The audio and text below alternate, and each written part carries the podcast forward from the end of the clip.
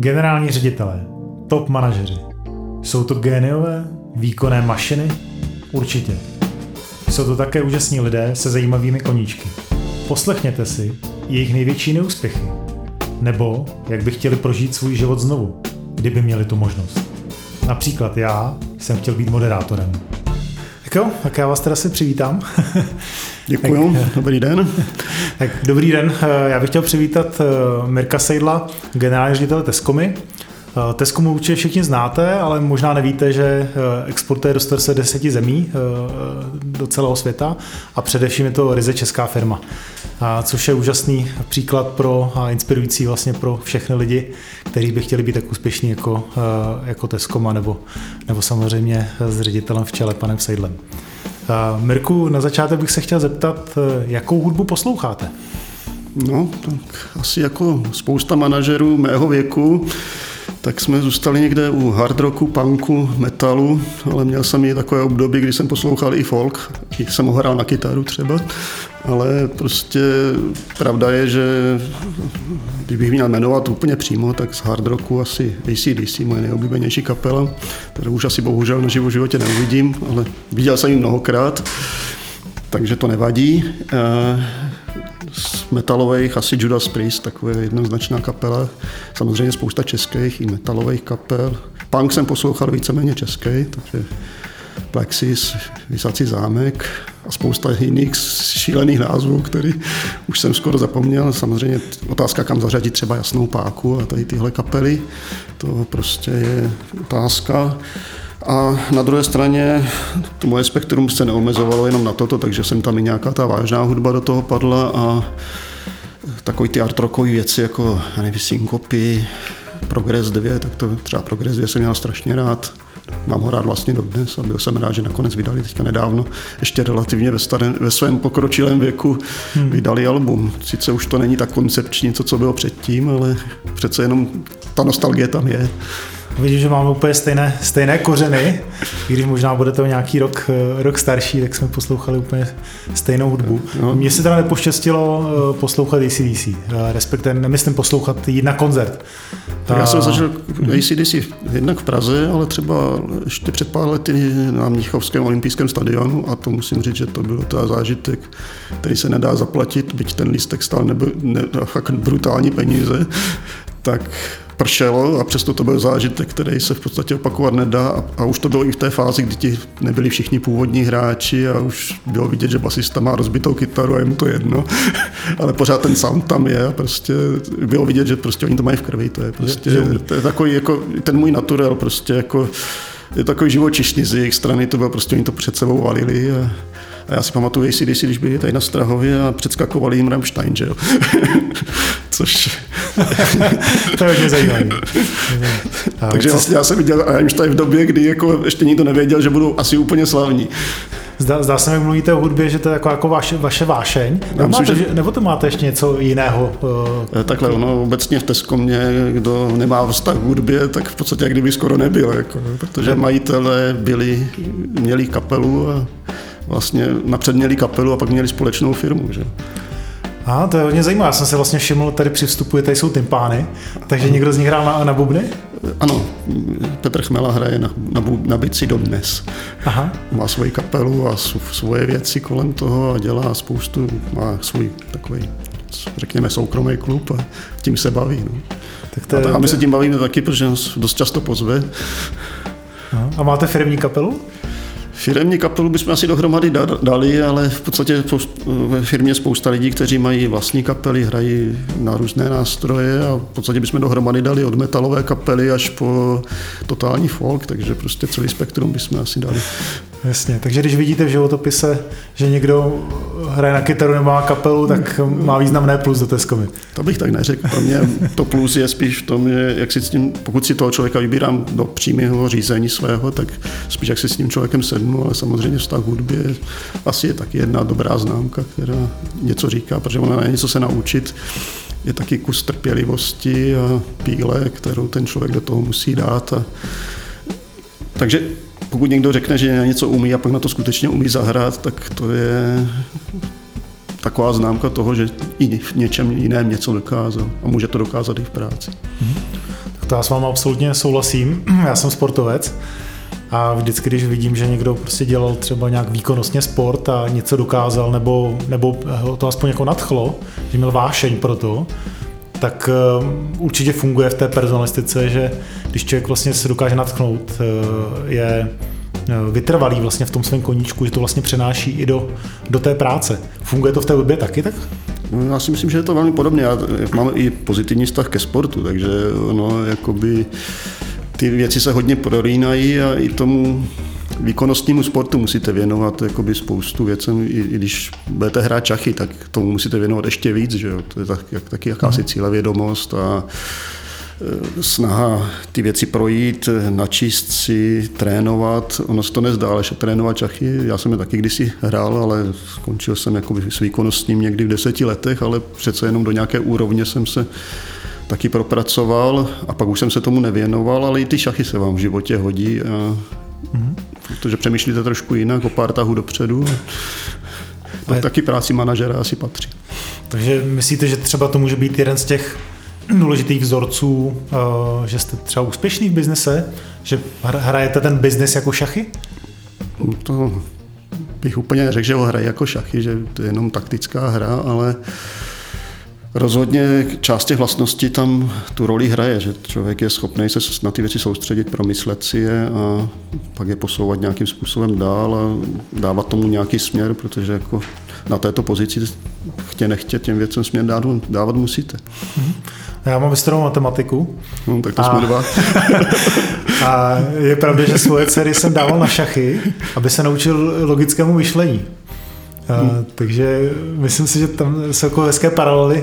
Ano, uh, tak to máme ten background asi hodně podobný, protože mám státnice z matematiky a z fyziky. A potom jsem samozřejmě dělal nějaké věci i v rámci personalistiky na Karlovce, takže mám toho jako nastudovaného trošku víc a těch škol jsem prošel víc a to je asi zbytečné o tom mluvit, ale i ta matematika, i ty sportovní věci, to umění se něco naučit, prostě dává smysl a prostě ten člověk si to sebou nese, to prostě chtě nechtě, tak je. Mm-hmm. A když byste vlastně měl vypíchnout třeba nějaký klíčové vlastnosti, které se berete, ať z té hudby, nebo z těch šachů, nebo z té matematiky, které vás ovlivňují eh, v tom profesním životě, které by to byly? Tak to je otázka. No. To je, asi bych řekl cílevědomost, byť v té hudbě, jako co to je cílevědomost. Že? Jakoby, byť, ale to může to být, že jo? slyším písničku, chci se ji naučit zahrát, ale originál, tak to je nějaký cíl, že jo? Protože já tak mám takové heslo, že když nemám cíl, tak tam nemůžu dojít, že jo? Tak prostě to je, a to máte u sportu stejný, že jo? Chci být chci dosáhnout takovéhle výkonnosti, chci něco vyhrát, taky cíl. Že? A musím pro to něco udělat. A pokud jsem ochoten pro to něco udělat, protože ta ochota něco pro něco udělat je zcela zásadní. To je asi to nejdůležitější. Ne se postavit a čekat, že mi to někdo přinese a řekne, máš to vyřešený. Let's go. Rozumím. Když se bavíme vlastně o práci, co byl váš nejlepší job v životě? Myslím, že tento je můj nejlepší. Tento. Hmm. hmm protože já jsem předtím dělal bankovnictví, což je sice taky fajn, akorát je to jako nehmotný produkt. Že? S tím, co tady pracujeme s hmotným produktem, s jeho vlastnostmi, s tím, jak vypadá, s designem, s tím, jestli ho jsme schopni vůbec prodat, takže těch hodnotících kritérií je strašně moc. Že? Zatímco, když děláte bankovnictví, tak dobře, tak product manager vám vymyslí nějaký super produkt, který se jmenuje účet, skoro všichni ho mají stejný, akorát vypichujete nějaké vlastnosti a snažíte se to na tom trhu prodat.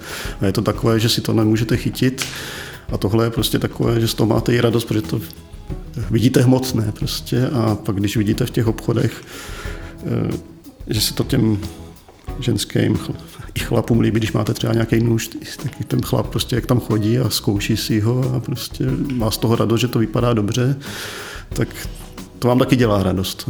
Mm-hmm. Když si vezmete vlastně jako tu, tu vaší strategii eh, obchodní, eh, marketingovou, distribuční, na co, vy, na co vy jako firma dáváte důraz? Eh, co je ten základ toho úspěchu? Protože některé firmy, třeba Alza, si myslím, že dává extrémní důraz na logistiku. prostě neuvěřitelným způsobem dokážou dodat to zboží včas tomu zákazníkovi, což asi nebude pravděpodobně váš případ. No, svým uh, způsobem je. Taky?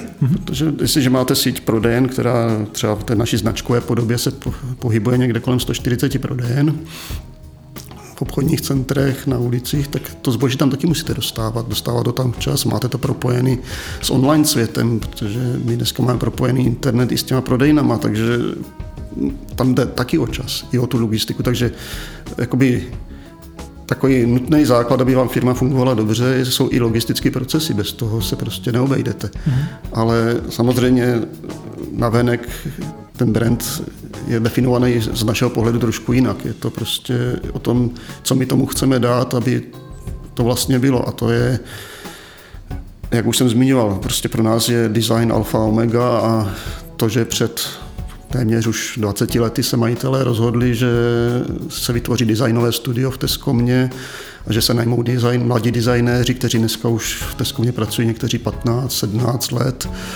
tak eh, posunuli tento kuchyňský náčiní úplně jinam. Je to prostě něco od nás, když si mnohdy položíte na stůl, tak z toho máte radost, i když je to na kuchyňské lince.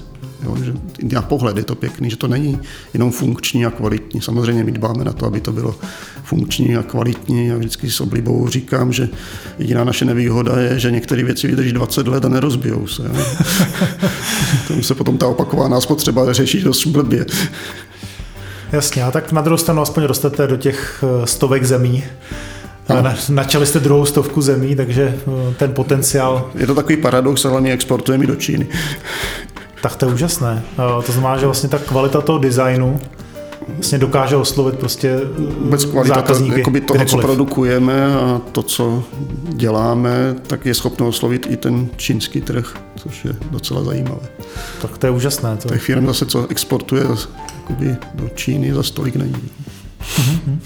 Takže eh, dá se říct, že třeba ta hudba, ta krása vlastně byla takovou tu predispozicí toho, že vlastně firma se začala orientovat na design. V podstatě ano, ta vize prochází od majitelů, kteří oba hráli v kapele, hráli se společné kapele a k tomu umění nějaký vztah měli poměrně pozitivní a to rozhodnutí se ukázalo být šťastným, protože vyrábět tuctové věci, tak to bychom tady fungovali asi trošku jinak a asi byste se se mnou tady ani nebavili o tom. Mm-hmm. Protože bychom byli tuctová firma, která hledí jenom na to, aby udělala obrat a udělala tržbu, z toho nějaký zisk a zbytek by nebyl podstatný. U nás jsou podstatné trošku jiné věci. Jasně. Uh, co se týká vlastně top managementu, vy jste v top managementu docela dlouhou dobu. Jak se v té roli cítíte? Celkem dobře. Nedělá mi to problém. Uh, tak uh, jsme se bavili vlastně před uh, naším, naším nahrávání, že třeba jako už jsem říkal, že jste špičkový manažer, jste zmiňoval o tom, že no nevím. nevím, co to je špičkový manažer. Nevíte, co to je špičkový manažer. Dobře. Můžeme co... si na to hrát, dobře, no, tak jako OK. No, tak asi očekám, že máte nějakou miliardový obrat, tak... No trošku větší. Trošku větší. tak asi asi bych to zařadil eh, jednoznačně do, do špičkových manažerů. Protože máte obrat, ještě zase vás nedělal špičkového manažera. Dobře. A co doma? Eh, jste taky top manažer doma? No, já myslím, že to není úplně otázka na mě. Ale obávám se, že jsem. Ale nevím, jestli, taky nevím, jestli v té kategorii top teda, jako. Každý má své mouchy. Eh, rozumím tomu. No, protože on to je docela těžké skloubit, že jako nebo řídit vlastně firmu a teďka člověk přijde domů a, a najít ten balans prostě eh, samozřejmě s nějakou emancipací současného století. Zase asi těžká otázka, protože moje rodina vlastně bydlí někde, řekněme, u Šumperka a já pracuji v Praze, ve Zlíně, v Katovicích nově teďka v Budapešti, no tak si to vyberte a ještě, ještě jsem tam si zajedu na Slovensko, no tak uh, asi si dovedete představit, jak často jsem doma, hmm. takže když stihnu víkend doma, tak je to super a to se mnohdy ani s manželkou třeba nepotká.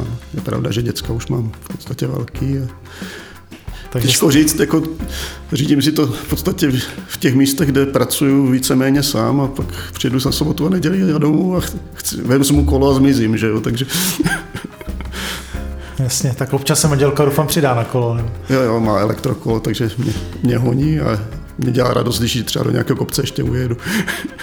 Elektrokolo je úžasný. Jo, jo, souhlasím, jako takový ty názory, že to je na nic, tak to úplně není právě třeba v tom partnerském vztahu to hraje docela velkou roli protože kdybych měl manželku na každém kopci čekat půl hodiny, tak to asi nedám, jo? ale tím, že je schopná se mnou jet při určitém pomoci toho elektrokola, tak vlastně to řeší to, že se mnou může jezdit. Vidíte, možná, že bych se nerozvedl, protože pamatuju si moji ženu, že mi dodnes vyčítala, že na svatební cestě jsem jí strhal na kole. to jsem, takový výčitky jsem měl taky. Vždycky jsme jeli někam právě na kole nebo něčem podobným a ty na mě nečekáš a ty to, tak teďka to máme tak, že někdy čeká ona na mě, protože na těch prudkých kopcích to elektrokolo přece jenom to dá líp než já. já už přece jenom nejsem nejmladší a už prostě ten výkon nepřeženu. Prostě a se toho bojím ho přehnat. No, tak možná, možná, že byste měli vytvořit novou divizi elektrokol, jako to udělal Mountfield, ne? která by pomohla vlastně jako rodinám v rodinném životě, partnerském Já myslím, životě. že toho zatím necháme jiným. A je pravda, že asi Mountfield tomu má výrazně, výrazně blíž než, než to tak, že my už v našem portfoliu máme nějakých 2,5 tisíce položek a to jich každý rok tak 200-300 vyřadíme a zase 200-300 jich tam přidáme nových a i tak už nejsme jenom na té kuchyňské lince, ale rozšiřujeme se vlastně do, do takové, řekněme, do toho směru e, úklidu, drobného elektra a těchto věcí, které jsme dříve opomíjeli nebo jsme je kdysi zkoušeli, pak jsme je opustili a dneska se k ním, řekněme, i úspěšně vracíme. Hmm. To je hodně náročné, jako 200-300 položek ročně. Hmm. Zrušit, vymyslet nový designy, to, to Není to jednoduché, na to máme poměrně velký tým, který jednak designer, velký tým designérů, grafiků, produktových manažerů, prostě máme vlastní, tomu říkáme, centrum aplikovaného vývoje. Tam sedí pro vaši představu dva takový, já bych teďka řekl, lidové maníci, kteří prostě nemají nic jiného na práci, než vymýšlet to, co ještě nikdo nevymyslel. Mm-hmm. Občas se jim něco podaří. Tak vidím tady na nástěnkách eh, některé krásné vaše výtvory. Takže určitě, uh, určitě jsou věci, eh, které já mám doma. no, myslím, že spousta lidí, aniž by to vědělo, něco od nás doma má. To si nemyslím, že já myslím, že neexistuje domácnost podle tak mě bez, myslím, bez vašeho výrobku. Zas takhle, jak sebevědomý bych asi nebyl, ale to procento bude hodně vysoké. Tak zkusíme udělat hlasování v rámci podcastu nebo na LinkedInu, jestli, jestli je někdo, kdo nemá Teskomu. To mě docela zajímalo. Může být zajímavé zjištění, ano. jako, jako zajímavý průzkum. Co se týká vlastně neúspěchu, zažil jste nějaký zásadní třeba neúspěch v životě, o který byste se podělil a třeba posluchačům řekl, tak tudy cesta nevede? Nevím, bojím se říct, že jsem, nebo tak, jako bych to, jak bych to řekl, nevím o něčem, co by bylo tak brutální průšvih, o kterém bych bylo potřeba mluvit, ale těch proher bylo hodně. Nik, nik, asi nebyla žádná zásadní, takže se bojím, že ta nejzásadnější mě teprve čeká. Nevím, kdy přijde. Na druhé straně pro mě je vždycky to nejdůležitější, pokud si tu chybu uvědomím, nebo ten neúspěch, tak se z něho poučit a pokusit se to neopakovat. To je mm-hmm. asi tak, jak bych to k tomu vyjádřil. Prostě... A něco konkrétního třeba vás napadá? Eh, většího nebo z poslední doby, co si řeknete, to bylo, to bylo opravdu slepá cesta. Já nechci, aby to znělo nějak extrémně sebevědomě, ale prostě fakt drobných proher je za rok mnoho, ale že bych něco, co bych takhle vypíchal, dokázal to úplně pojmenovat. Možná je to tím, že já mám takový blbý, takovou blbou vlastnost, že ty zlý věci zapomínám. Jo? Takže... To už jsem slyšel někde. Jste vyhrmeňkem z Fortuny. Máte asi společné, že, eh, že negativní věci jako vypouštíte. David říkal, že si je píše. Jo? Eh, když třeba vnímá něco negativního na svých podřízených, tak aby na to nezapomněl, protože má tu eh, takovouhle vlastnost jako vy. Děláte něco třeba podobného? tak pokud třeba se jdu podívat na prodejny nebo ne, vidím tam něco, co by se, nebo co se mi nelíbí, tak svým způsobem si to taky poznačím, protože pokud si to poznačím, tak to z 99% zapomenu. Pokud to teda není úplně takové, že je to takové očibící, že mi to zůstane třeba celý týden v hlavě. Jo. Tak to asi pak řešit hodně rychle. ale pokud jsou to, řekněme, takové ty niance, drobnosti ve vystavení zboží nebo chování personálu, tak když třeba projedu za ten den 7-8 prodejen, tak si to musím poznačit na papír v autě hnedka, protože pak už nevím, na které prodejně se mi to stalo. Jak vybíráte zaměstnance?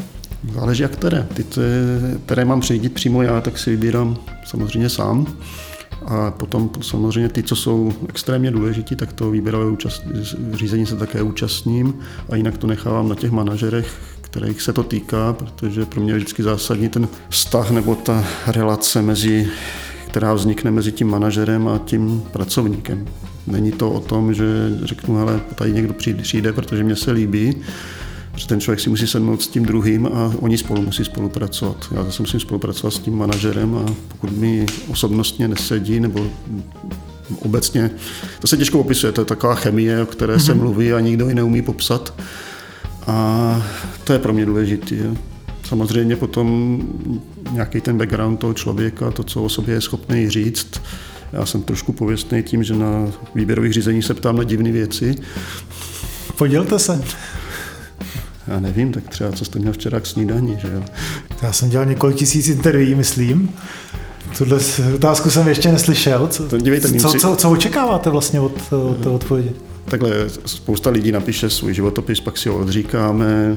To jsou takové ty naučené fráze, možná nabrifované od někoho, jako jste vy. To znamená, že prošel nějakou personální agenturou, je ostřílený, dá se na to připravit, že to víte. Jasně. Na to se dá připravit velmi dobře. A nedá. ale trošku jo, ale, ale míry, jo, tak mm-hmm Jo. Viděl jsem tady pár sportovců, kteří obcházejí výběrová řízení a hledají, kdo jim dá nejvíc peněz a jim úplně jedno, co budou dělat. Jo.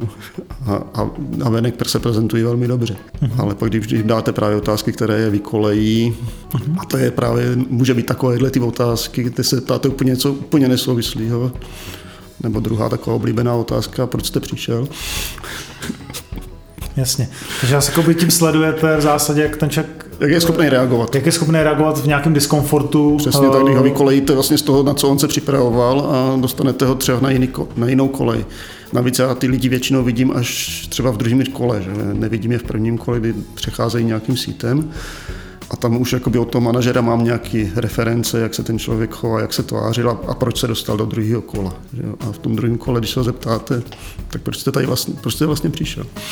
Mm-hmm. Tak už jsem měl takový případy, že ten člověk dvě minuty mlčel a přemýšlel, co bude. Jako.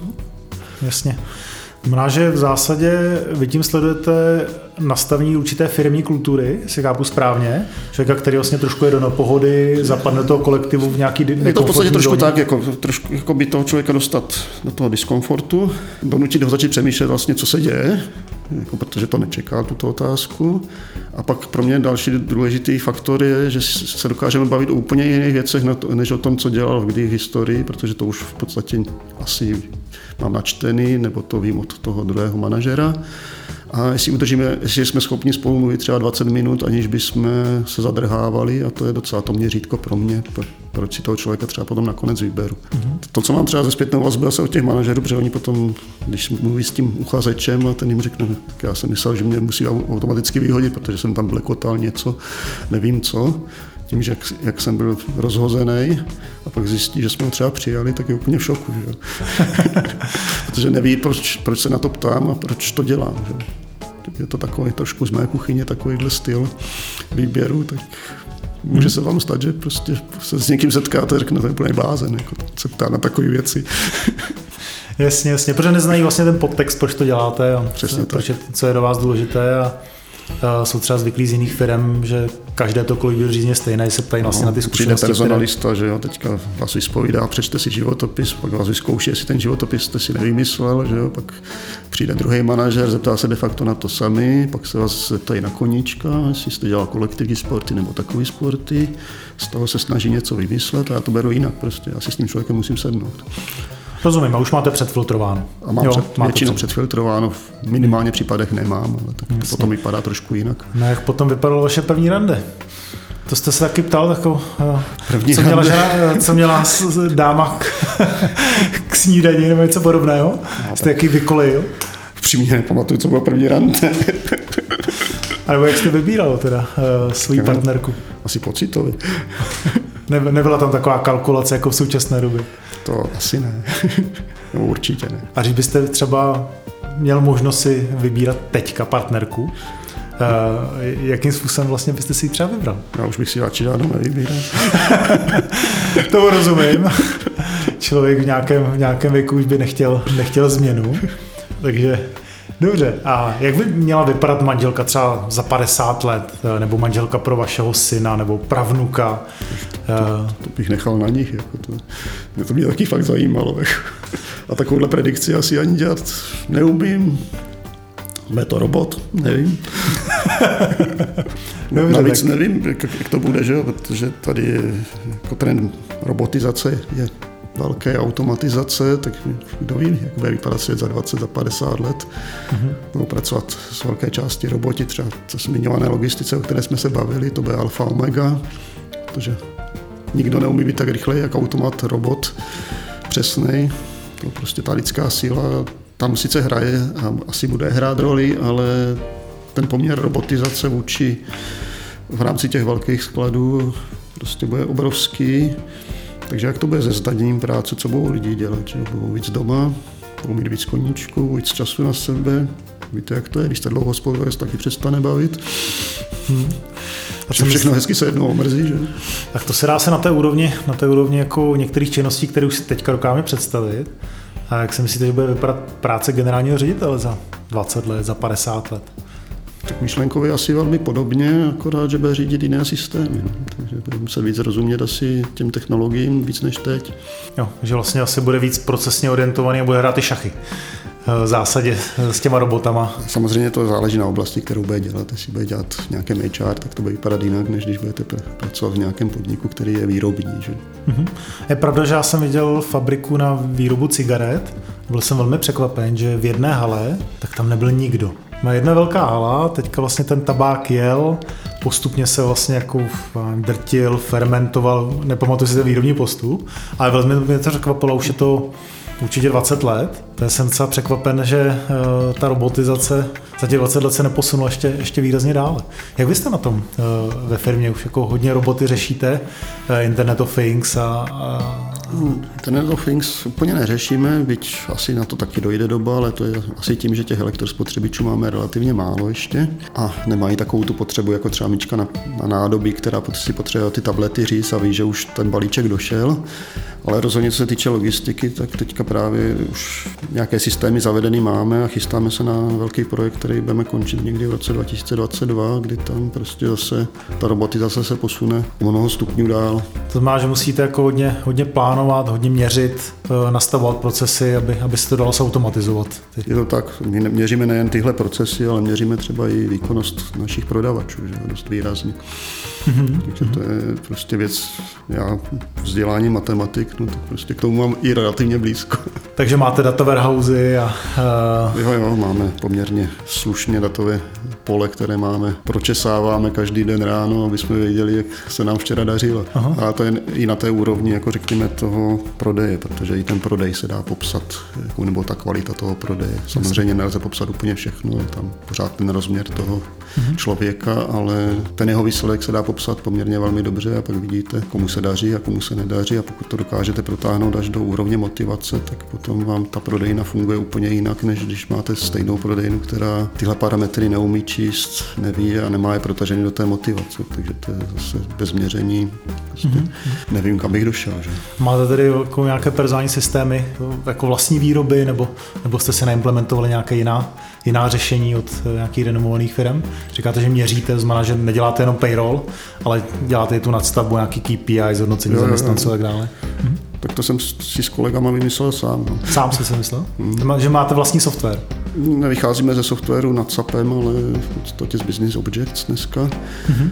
Ale jakoby to, co tam je naprogramované, záleží na tom, co vy potřebujete. Takže my jsme si to předtím tahali z té starší verze, že jo, z BVčka takzvaného, kdo dělá se SAPem, tak ví, o co jde. A, a tak jsme si to přetahovali do různých Excelů a bylo to poměrně pracný a dneska to máme prostě na tlačítku. No. Takže dneska Jasně. to, co se dřív si dělo půl dne, tak mám za 30 vteřin, ale prostě tam je důležité, co vám z toho vychází a jak to čtete. No není jako je jednoduchý mít miliardu dat a říct, já vím všechno.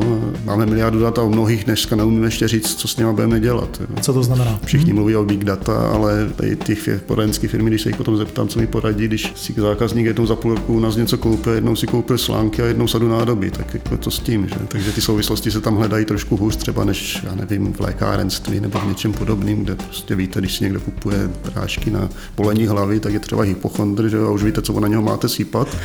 U nás je to trošku jakoby z tohohle pohledu těžší, ale našli jsme pár parametrů, kterými umíme popsat skutečně ten obchod a když jsme to protáhli do té motivace, tak to prostě mm-hmm. přináší ten výsledek a pořád se nám v tomhle směru daří a to je to důležité, aby ten člověk asi si to, to, co změříme, aby tomu rozuměli ten prodavač, protože no, je jednoduchý mít krásný data, složitý výpočty, ale v důsledku, pokud tomu nerozumí ten poslední člověk, kterého se to týká a neumí si říct, co, se to, co by měl udělat pro to, aby tohle číslo změnil, tak prostě je to všechna práce zbytečná celkem. Takže ve finále potom jako zjednodušení těch informací a nějaký systém vlastně jako školení, onboardingu těch zaměstnanců, protože samozřejmě ty prodavači se do určité míry mění, takže vlastně, aby ten člověk věděl eh, od prvního dne, nebo aspoň od, nebo od druhého měsíce aspoň, jo, tak. Eh, ty základní informace, jak vlastně pracovat s tím zákazníkem. Přesně tak, to, to do toho patří. Že? To, to zase jsou manažeři těch prodejen, kteří to vlastně tlačí dál a celá ta skáda musí nějakým způsobem fungovat. No. Mm-hmm.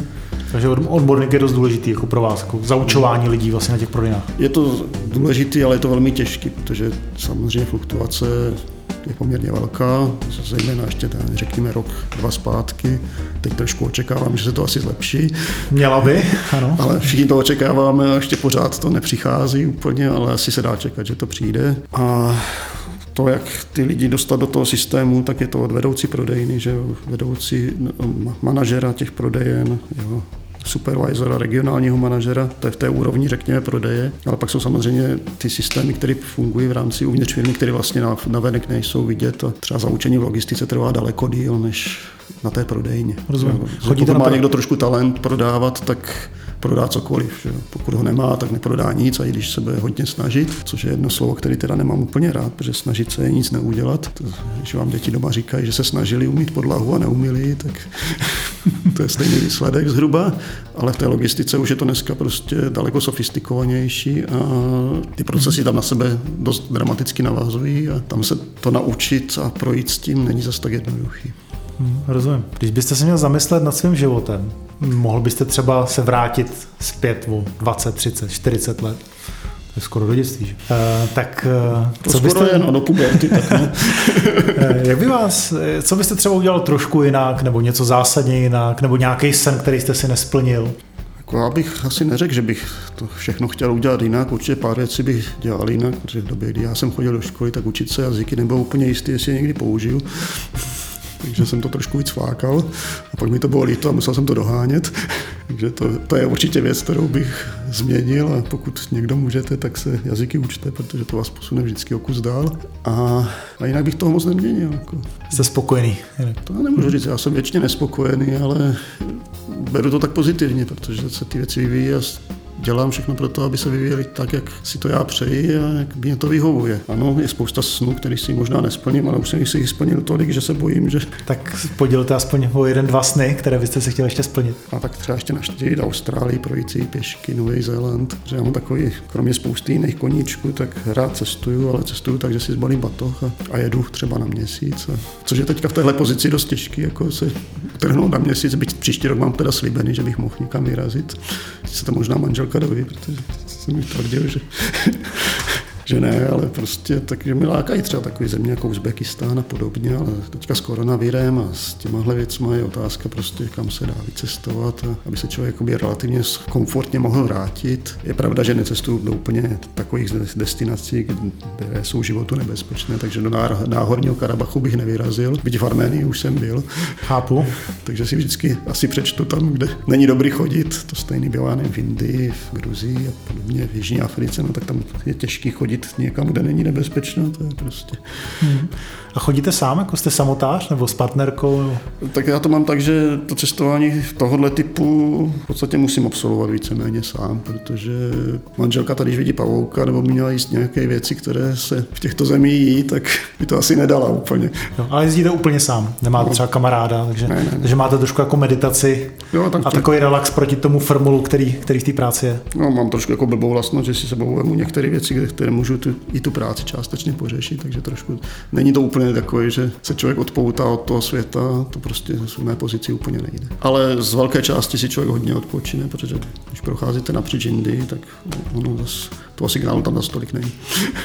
Tak to je, to je úžasný koníček. No. Já jsem, já jsem horolezec, takže já k tomu vždycky potřebuji nějakého parťáka eh, k tomu lezení. Eh, já se nedokážu představit, že bych sám jako chodil někde týden, 14 dnů. Nebojíte se třeba o sebe, eh, že byste si Právě proto jsem mluvil o tom, že si vybírám země, které jsou, jako ex, jsou exotické, ale jsou relativně bezpečné. Samozřejmě ale... jistá míra nebezpečí tam je, tak jsou věci, které musíte potom jakoby takhle primárně dodržovat. Takže když jedu do Indie a podívám se do Himálejí, tak rozhodně nelezu do výšek 5000 metrů, zůstanu někde níž, eh, nechodím příliš úplně mimo obydlené oblasti. Já nevím, když jsem byl třeba v Malajzii, tak jsem si najal i průvodce přes tu džungli. Že jo, tam. Jasně, ale tak stejně. Já třeba jsem zažil příběh eh, člověka, který jsem potkal v Americe. Já jsem byl jíst eh, tři měsíce v Americe. Já jsem takový break ve své kariéře a potkal jsem tam kluka, který byl horolezec a který jel na skelpech v Americe, bezpečná země. No, spadl, e, něco si dělal s kolenem a říkal, že se asi 32 hodin nebo něco takového plazil, plazil kautu. Takže proto se, jako jsem se ptal, jestli se nebojíte, protože i v bezpečné prostě zemi... Já v té bezpečné, nebo relativně bezpečné zemi nedělám tyhle věci, že si nepůjčuju motorku, nebo nepůjčuju si toto, no. nelezu po horách, jako tímhle způsobem nesjíždím to na líži. Že? Jo, jste opatrnější. Člověk musí být fakt jako relativně extrémně opatrný na to a přemýšlet, proč dělá, co dělá a proč třeba, já nevím, když jste v Kalkatě, nevylezete po 6. hodině večer ven. Že? Rozumím, rozumím. Tak to já si takhle jako zodpovědně se nechovám. tak to respektuji váš přístup přístup. Jo, takže musí se člověk přizpůsobit tomu, jak tam je. Na druhé straně, jak jste mluvil o příběhu vašem, že jste někoho takového potkal, tak já znám lidi, kteří jezdí vedou a řešili úplně stejný problém, ale akorát, že byli dva, což bylo ještě horší. Že ten jeden si... toho druhého prosil, aby ho tam nechal. Že? Jasně, Zkuste ale, si to zažít. Ale měl aspoň šanci jako nějak to řešit, že? nebo jeden mohl dojít pro pomoc. Takhle, když jste tam. No, tak ho tam vlekl a asi tři týdny se vlekli někde z Himálají, než se dostali k civilizaci. Aha. OK. a vrtulník nebylo řešení. Nebyl. Nebyl. Dobře. Tak to, to zní dost, eh, dost negativně. To není negativně, to, to je prostě naš... zkušenost zase někoho jiného. Já se taky snažím vzít pro sebe něco, pokud někde chci jezdit sám a chovat se takhle, tak zase si k tomu musím nastavit jakoby ten vzorec chování jiným způsobem prostě. No. Ano, v něčem vás to omezí, něco vám to sebere, některou část zážitku, kterou byste možná zažil, ale zase třeba nespadnu při focení selfiečka do vodopádu. Že? ano, to je nový fenomén. Eh, tak Mirko, já moc krát děkuju za, eh, za úžasný rozhovor. Eh, to cestování vám závidím. Já jsem to procestoval trochu méně, takže doufám, že... mnoho času. určitě, určitě věřím tomu, že ano. A vy 100% také. Užijte si Austrálii a doufejme, že tedy ten svět se maličko posune v příštím roce tak, že si to jako generální ředitel budete moc s klidným srdcem dovolit a nebudete muset řešit takové náročné situace, které vás v současné době potkávají. Děkuji.